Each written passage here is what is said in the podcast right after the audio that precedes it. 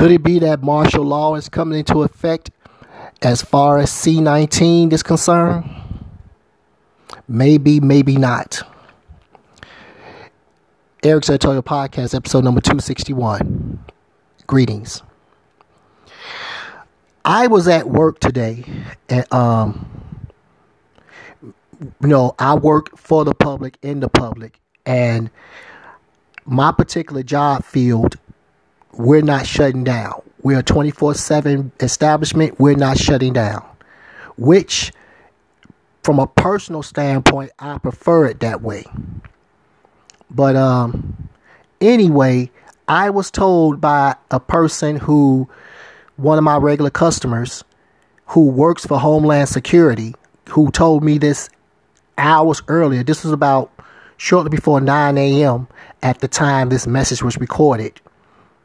That within the next 48 to 72 hours, they supposed to be bringing in the National Guard to bring in martial law to certain states and what have you. And basically, I, it was highly suggested that if I didn't do anything as far as shopping, get everything. Now, usually for something like that, I would have had went in one ear and out the other because I'm the type of person who believes that, hey, I believe it when I see it. But with so much going on, you better take it seriously. Or at the, at the very least, if you're not going to believe it, don't take the, the words lightly. Now, about an hour ago, right before I finished my, my work for the day, come to find out, at least here, here in Chicago, Chicagoland area where I'm from, that, and I, I need to verify this while watching the news, but in certain suburbs like Oak Park, Illinois, there is now a 9 p.m. curfew that's now in effect, and you will be fined if you live in Oak Park and you're out there caught up after 9 p.m. Now, I don't know about you guys, but that's martial law. It's martial law. Um, it's my understanding that certain parts of Wisconsin is now getting the same treatment. But for me to find this out roughly about 2 p.m. and what I was told like six hours earlier, and the fact that everything can change in an instant, plus the fact that supposedly the beginning virus or antidote is now being manufactured. At least that's what was said this morning. I personally think that they already have it, but that's another story for another day.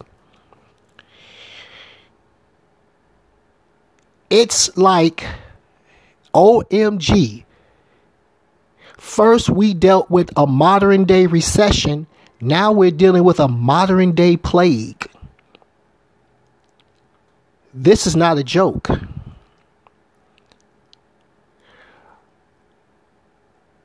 A whole city is already somewhat quiet.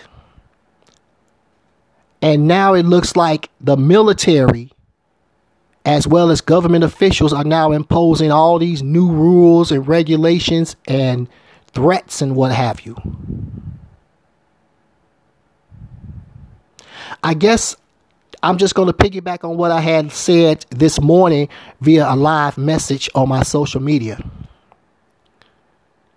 Make the time to do everything that you wanted to do while the opportunity is there to do it.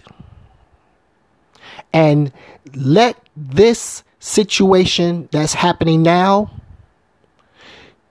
make you have a better appreciation of life and the privileges that you have to go and see and do and react the way you want to and live the way you want to live.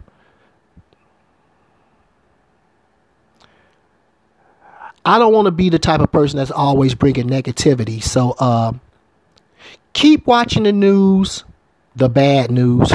keep reading the papers. Keep your eyes open. Keep your ears open. And check on your families. But more importantly, continue to take care of yourself.